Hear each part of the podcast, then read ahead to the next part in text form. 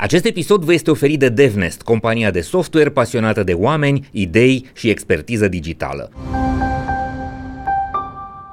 Când vine vorba despre un vis sau despre un viitor job, mereu am uh, țintit către persoanele care uh, își doresc să lucreze într-un domeniu, să nu fie forțați în primul rând să facă din pasiune și numai din pasiune, să nu fie atrași de aceste persoane negative care le spun, cum am pățit și eu în trecut, că nu este un job pentru tine, uh, nu ești binevenit, uh, nu este ceva ce te va ajuta în viață și așa mai departe. În primul rând trebuie să se confrunte cu acest bullying, cu aceste mesaje, mesaje negative din partea oamenilor, să fie o persoană foarte puternică din punct de vedere mental, să fie uh, foarte harnic când vine vorba de muncă și de seriozitate, pentru că când vorbim despre e-sports, fiecare are câte un program foarte complicat, foarte complex uh, și să o facă din pasiune, să o facă din plăcere uh, și rezultatele vin de la sine. O, o viață în gaming, din punctul meu de vedere, este un job destul de greu, pentru că necesită o grămadă de sacrificii. Cel puțin pentru mine la început a fost foarte greu pentru că scena feminină în general este mult mai dezavantajată față de cea a băieților, chiar și în sporturile tradiționale ați văzut că nu poți să compari cea mai bună jucătoare de fotbal feminină cu, nu știu, Messi, Neymar, când vine vorba de salarii și așa mai departe. Lucrez în domeniul de la vârsta de 15-16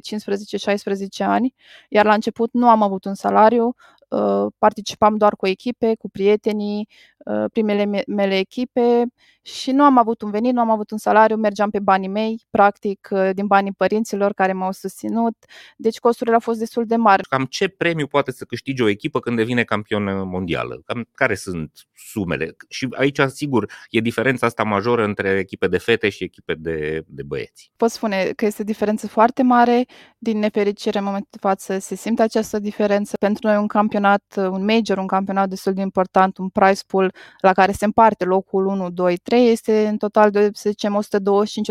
125-150 de mii de dolari. Un exemplu, la ultimul campionat. La băieți este de 10 ori mai mult. Deci la băieți un major sau un campionat uh, uh, mondial este de peste un milion de dolari. Deci se simte diferența când vin, vin vorba de bani, de beneficii, de spectatori și de suportul, uh, suportul oamenilor. Am întâlnit uh, acest misoginism Uh,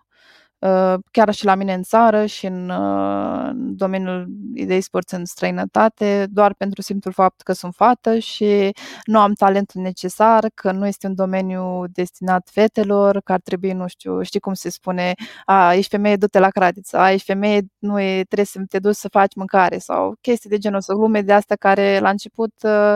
uh, m-au, uh, m-au enervat un pic, dar uh, la un moment dat în care am spus că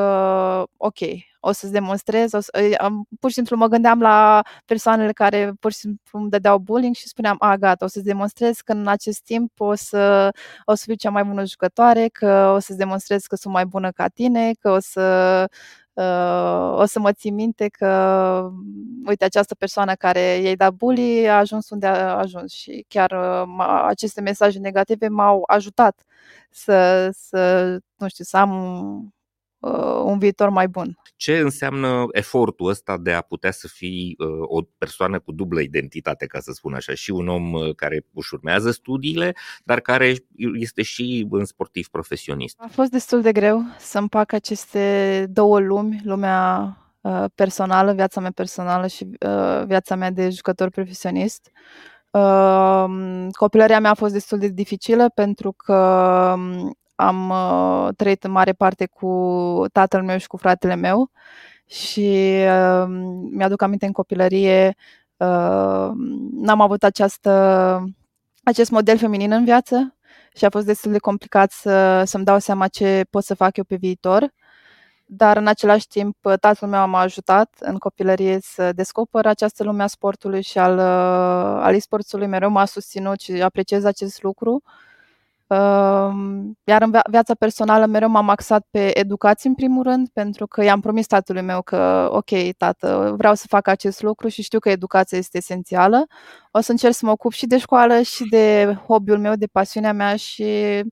chiar mă bucur că am reușit să le împac, să împac și una și să împac și ceal, celălalt lucru. Nu poți să fii un campion sau să câștigi campionate după o zi de antrenament. A trebuit foarte mulți ani ca să ajung unde sunt. Am pierdut foarte multe meciuri și am câștigat foarte multe meciuri, dar uh, aceste pierderi le-am, uh, nu știu, le-am luat cu mine ca să învăț deci pentru mine o pierdere nu înseamnă uh, o zi de tristețe, înseamnă o zi în care eu pot să învăț din acele, nu știu, acele greșeli și să devin mult mai bună.